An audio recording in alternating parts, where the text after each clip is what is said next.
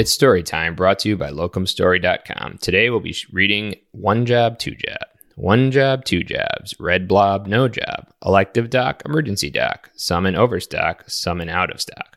The doc is too abused, the doc is underused. This doc can't get sick. Say, let's try a brand new trick. For all the docs about to cry, here's an idea you can try. Look into a locum tenens assignment, a really great option, you might find it. Don't forget Locums pays much better, and you can find assignments in any type of weather. With all of this new info trapped up in your thinker, go to financialresidency.com slash locum story and use your mouse to tinker. It's here you'll find the unbiased answers that you are after, so you can decide if locum tenens is your next chapter. Welcome to the Talk to Me Doc podcast, where it's all about serving the early career physician.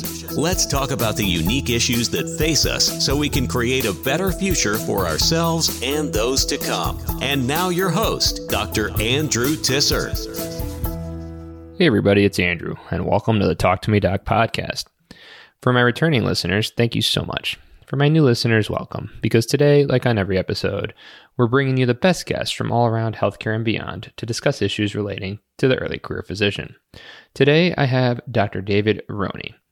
United States Naval Academy graduate, former two sport NCAA Division I athlete, applied mathematician, cryptologist, cybersecurity specialist, and robotic general surgeon, all before the age of 35, Dr. David Roney arose from poverty and homelessness as a child to create a type of success that serves as a blueprint for others to follow. Dr. David is a passionate advocate for the voiceless who uses his life experience and talents to help others navigate the complexities of life and achieve their dreams. His life's mission is to leave a lasting legacy that helps decrease the wealth gap and ease the barriers to a successful life that exists in the United States. Well, I know I'm excited. Let's get David onto the show. Dr. David Rooney, welcome to the Talk to Me Doc podcast. Hey, thanks for having me. I appreciate it. So uh, I already recorded a little bit about you, but in your own words, could you tell the listeners kind of who you are and what you do? I'm uh, Dr. David Roney. I'm a general surgeon, uh, focusing mainly uh, like love robotics and informatics. Uh, I come from humble beginnings, um, and I have an unusual background in how I got into medicine. Uh, I'm sort of the oddball who tries to fit out as opposed to fitting in. All right, you piqued my interest. So, what does that mean? Uh, well, I mean, I, I'm not like everyone else in medicine, right? I'm one, I'm an African American male, which we know in surgery alone, there's very few of us, right? And uh, minorities in general, which we need to improve our diversity numbers in medicine. Uh, but then I grew up differently than everyone else. I, I, mean, I'm I come from very very humble beginnings. I was super poor as a child. I managed to play basketball and pretty well. I went to the United States Naval Academy to play basketball, and I managed to run track there. And then I got to do some cool stuff uh, when I went into the Navy, and eventually switched over into medicine. Uh, working for the Navy uh, as a naval officer and doing general surgery. And I have to give the disclaimer: nothing I say today is uh, is representative of the United States Navy. This is my words, not anyone else's, um, and I'm representing myself. But that's basically the story where um, I I'm not like everyone else. I don't have the same personality as everyone else in medicine, uh, and I think trying to fit in does a disservice to me and those who I can inspire to come after me because there's probably kids who grew up who are growing up the way I grew up who want to aspire to do things that they have never seen before and I think me showing them that it's possible just by being myself is more of a benefit as opposed to me trying to be a cookie cutter surgeon. Well, that's true. I mean, uh, just you're an inspiration in and of itself, right? Um, but what piqued your interest in in medicine to begin with? I mean, um, I think you got yourself you I mean, you got into the Navy by playing basketball, and how did that translate over to medicine? So I, I never knew I was smart till really not too much longer ago. Uh, probably about man about eight nine years ago when someone finally told me like, hey, you know, you're actually kind of smart. We need to you need to start to uh, realize that and really take a hold of your life. Um, the, the reality is, I always wanted to help people, and, and, it really goes back to how I grew up. uh, we were super poor. We used to move all the time. And one day we're in Fallbrook, California, and uh, it was hot, and we're trying to go to church, and my mom uh, falls and has a seizure, and I have no idea what's going on, and I just start crying, breaking out crying in the middle of the street, and I remember that feeling of being helpless, and I was like, you know, I never want to be in this situation again. So I always had this like drive to help other people and make sure that I didn't have that feeling in myself, like I like I was helpless and I couldn't help others. And then when I got to the Naval Academy my freshman year, or my plebe year as we call it, I validated some classes and then ended up in biology my plebe year. And I'm looking around and the professor asked everyone what do they want to do uh, with their life. Like, what are they planning on doing? They're going to medical school, dental school. And I'm looking around and all these folks are saying, well, I'm going to medical school. I'm going to be a doctor. I'm going to dental school. I'm going to be a dentist. And I honestly was like, man, am I in the right class? Am I supposed to be here? Right. And then class goes on and I'm starting to tutor other people. And as a freshman, I'm tutoring like seniors and juniors in biology.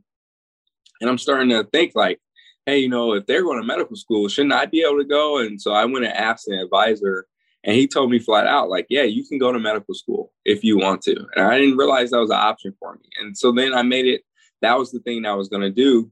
And even then, people didn't think I was going to do it. So they gave me the nickname Doc as a sort of a joke, right, against me that they didn't think I'll ever make it to medical school. And I just kept pushing, pushing, and eventually I did. Wow. So did that do you think that made you want to go even more them calling you doc or or, or was it just uh you know t- tuning out the haters kind of thing?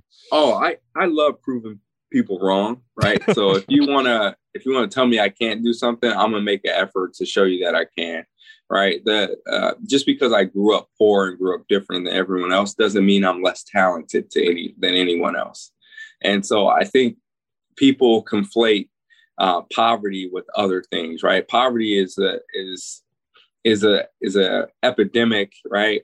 Um, in this country in the world, right? And where um, unless you hit the genetic lottery and you're born into like uh, a certain amount of money or certain economic status, um, poverty is just one of those things. The luck of the draw. I had a bad economic luck of the draw, but the reality is, is like I was born to a mother who gave me a lot of principles and instilled in me a, a, a work ethic um, that is hard to match, right? So I'm willing to push myself harder than the person next to me because that that was the only thing I knew was how to work hard. I didn't realize I was intelligent as well. Yeah, you know, if if it's okay with you, I just want to dig into your to your childhood a little bit more. Is yeah. that okay? Yeah, go ahead. Um, so you know, and I just want to make the point for the listeners here that uh, Dr. Roney's not talking about poor like doesn't get to go on vacation poor, you know, or makes 50 grand a year poor. I mean, we're talking like true pro- poverty, homeless shelters, etc. right? Yes. Um, I've been homeless at least three times in my life. Uh, thank God it, after I got out of academy, that sort of stopped. Um, but I mean, I've lived in a car with uh, my mom and my brother, and we ate um, Burger King Whoppers when they were two for a dollar for every meal, right? Because that's all the money we had. And then when that money ran out, we had to go to a homeless shelter. And I, I can still smell the homeless shelter. I still remember the first night there where it's a women's homeless shelter. And my mom and my brother, we, we slept in the same room. My mom slept up against the door to make sure nobody came in. The next morning, uh, we had no clothes, right? And so we go to uh, into like the little hall where uh, you go to eat, and they just throw all the clothes on the floor. And I stood there and I'm like, you know, I'm not picking that up. And then my mom told me not to be so proud. And I remember that, that day I was like, I never want to go through this ever again, right? Because I, I, it, it felt terrible that I'm having to, I'm at the point where I'm having to pick clothes up off the floor.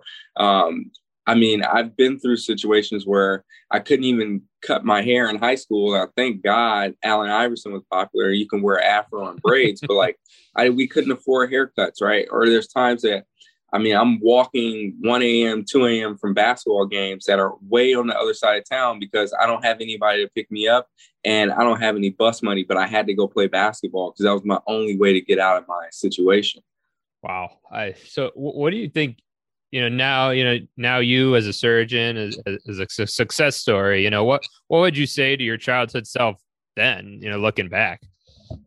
I, honestly it, it wasn't all it wasn't easy right? I mean i went through a lot and then what i would tell that my younger self is i just have to endure right? Because it's all going to be better eventually. Hey can't can't beat that. So you know i think a lot of my listeners are phys- most of my listeners are physicians, you know, er, residents and and those early in their career, and many of them are privileged, right, and grew up not the way you grew up, and and had a pretty easy go of it, um, and are wondering these days like how how do we, you know, I'll include myself, um, support people like you who are clearly very intelligent, very motivated, but we're not born in a situation that lends itself to go in this path? You know, how how do we help? Well, I mean, so one in medicine, we have a diversity issue. We have to in, in, improve our diversity, right? And that and that's not just from a race or gender uh, standpoint. That also happens to be like diversity of thought, like people that you didn't think fit the mold of a doctor well, they might have some skills that actually would make them a great doctor, right? And I think the profession will benefit from having diversity of thought.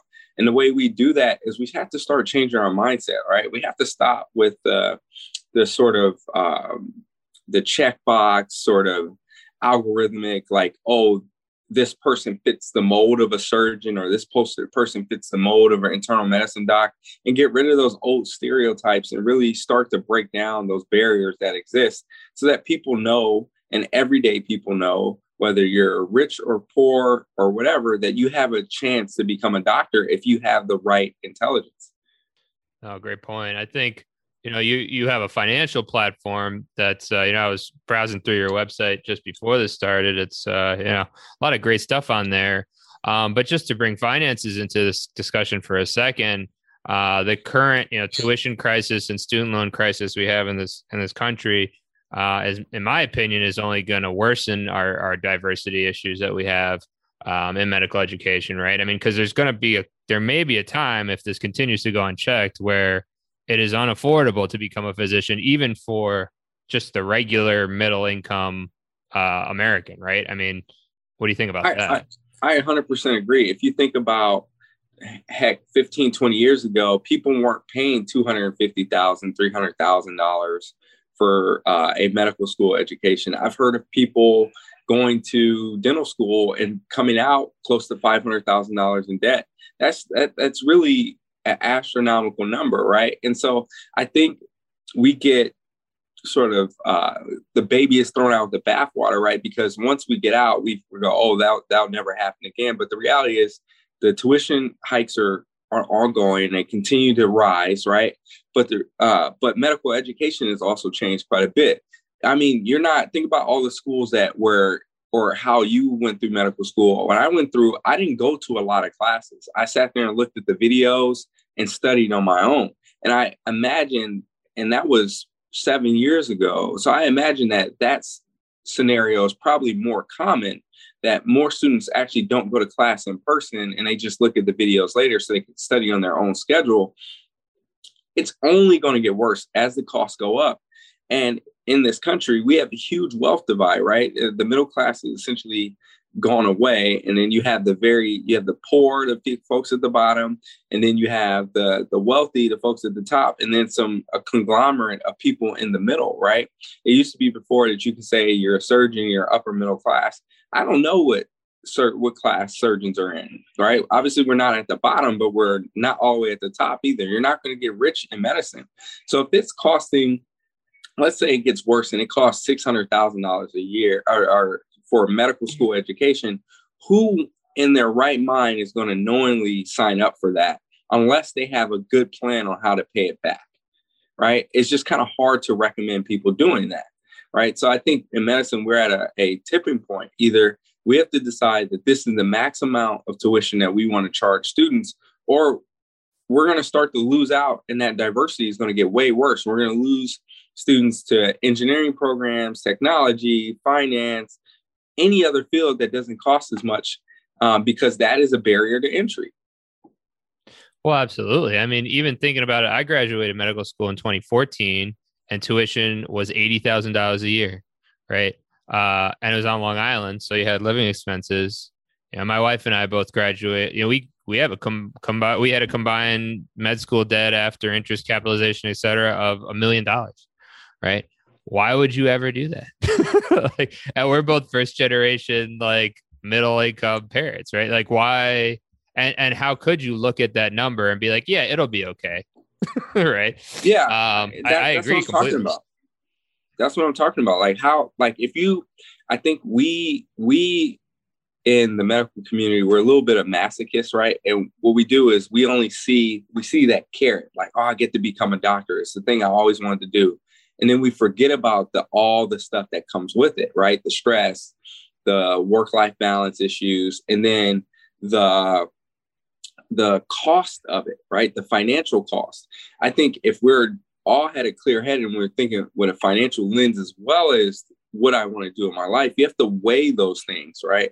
Because up front, I think a lot more people will be looking for scholarships like the HPSP program or trying to partner with a hospital to see if they would pay. So they don't have to take out a lot of these loans. And the worst part is if you're unable to get federal loans, you end up having to take out private loans that are have interest rates that are astronomical. We have to remember student loan uh, like lending is a big business yeah, predatory one at that. Um, it is extremely predatory. Yeah, I don't know how we got here, but we could talk about this all day.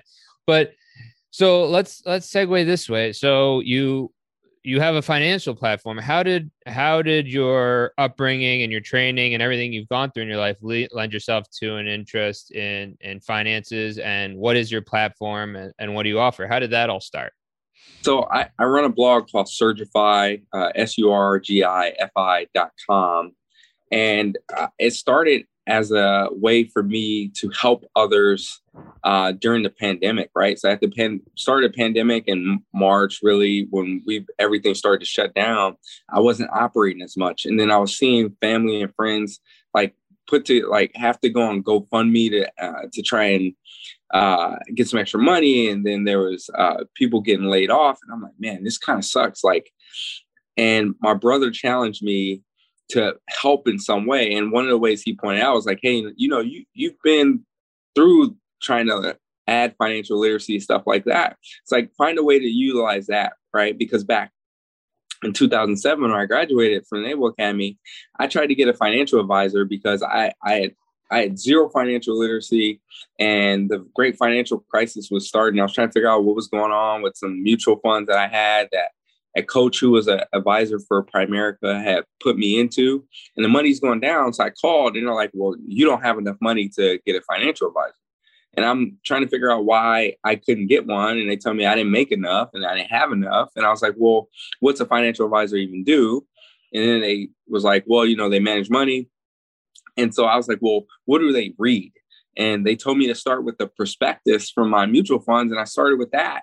And then I realized it was all jargon filled because I was having to look at a dictionary or Google something to try and figure out what the words meant. And it started my love and my sort of drive to learn finance really well because it felt like they, the financial services industry turned their back on me when I needed them most. So uh, to circle back to Surgifi, Surgifi started as a, a, and it still is a passion project where I just try and teach people financial concepts that is jargon free, right? So that they can sort of get up to speed very quickly and be able to manage their own money. Yeah, that's great. I mean, you, you got some really good stuff on there, and I like how simple it is. You know, it's just it. This is what it is. You know, it do, it doesn't really get into to nitty gritty more so than just like what is a bond. You know, like um, yeah, that's great. That's really wonderful. So, you know, what as far as um as far as what you're doing now, uh, the are you working on on anything else? Is anything else coming down the pipe for you, or you just got Surgifi operating, doing some cool robotic stuff, or is anything else going on? Yeah, so I I sit on the. I was lucky enough to uh, get invited to sit on the board of a nonprofit called the FinServ Foundation, where basically we're trying to increase the representation of underrepresented um, demographics in the financial services industry. I uh, sit on my alumni board for the Kirksville Osteopathic Alumni Association. Um, and then I just take on projects as they come. Uh, I'm really big into informatics, so I'm trying to develop uh, a project that I'll keep a little bit secret for now, and uh, that that is hopefully will help decrease the amount of um, medical errors and give patients more autonomy and, and more control over their medical information. Cool. Oh, those oh, sound great. Um, David, I'm just going to shift the show a little bit before we run out of time just to learn yep. a little bit more about you. Um, so, uh, what do you like to do for fun other than all those things we just mentioned? Man, my kids, I like to hang out with my kids, hang out with my wife, um, and just uh, play with them. Anytime I'm away, I try after a certain point, I try not to do any work and just be around them and be present. Um, and just play video games with them, have fun, run around, wrestle, stuff like that. Can't beat that. Uh, so do you have like besides reading, you know, prospectus, prospecti, prospectuses? Uh, besides that, do you have a like a good uh, book recommendation for the listeners? You know, everyone has a a journey. Uh, if they're just looking to like, hey, you know what, I just want to start with something simple. I tell people to avoid like the Dave Ramsey's and the um, Rich Dad Poor Dad, even though I'm a huge fan of Rich Dad Poor Dad, the book. I think uh, Ramit, uh, Ramit Sethi's I Will Teach You to Be Rich is probably the best book out there currently.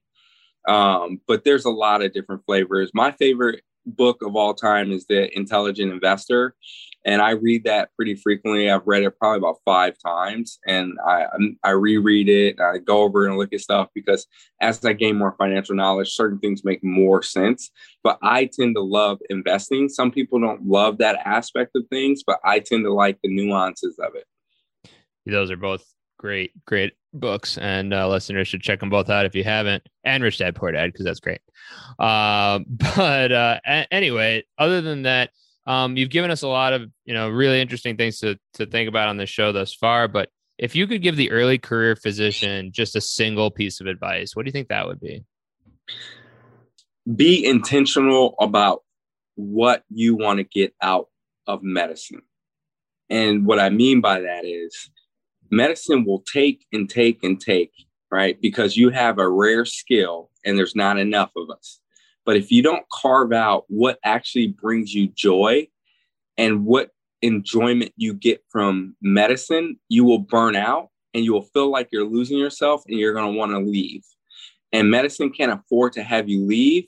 So it's better that you carve out a special piece that brings you joy you make sure that you know what that is and you can do that frequently because medicine is getting more complex with the administrative aspect, the technological aspect, and the the issues surrounding patient care in general that you can get burnout very easily. So save something for yourself. Yeah, that's that's so true and so good. I mean, we're facing the the biggest exodus of uh, young doctors from the spe- from the profession in time. So uh, David and I both want people around to take care of us when we're old. So please, yeah. uh, we want to encourage people to stay in medicine. So uh, thank you, David, so much for coming on the show. Uh, Surgifi.com. Can we find you anywhere else online?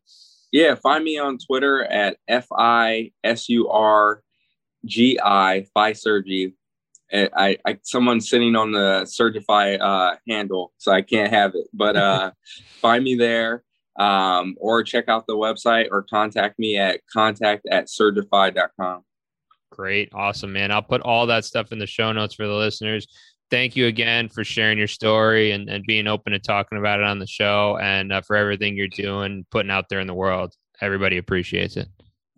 I appreciate you. Thank you for having me on. Thanks, man. For doctors, the story has changed. Visit financialresidency.com slash locum story to see if locum tenens assignment is right for you. It's here you'll find the unbiased answers you are after so you can decide if locum tenens is your next chapter. What a fantastic episode with Dr. David Roney. He really shed some light on some difficult topics and is a true example of what is possible.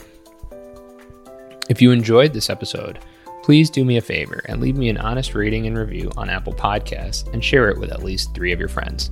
The other thing I'd like you to do after listening is visit my website at andrewtisserdo.com, where you can find free resources, a free video series, and much more coming real soon. Thank you again for listening, and remember, keep talking.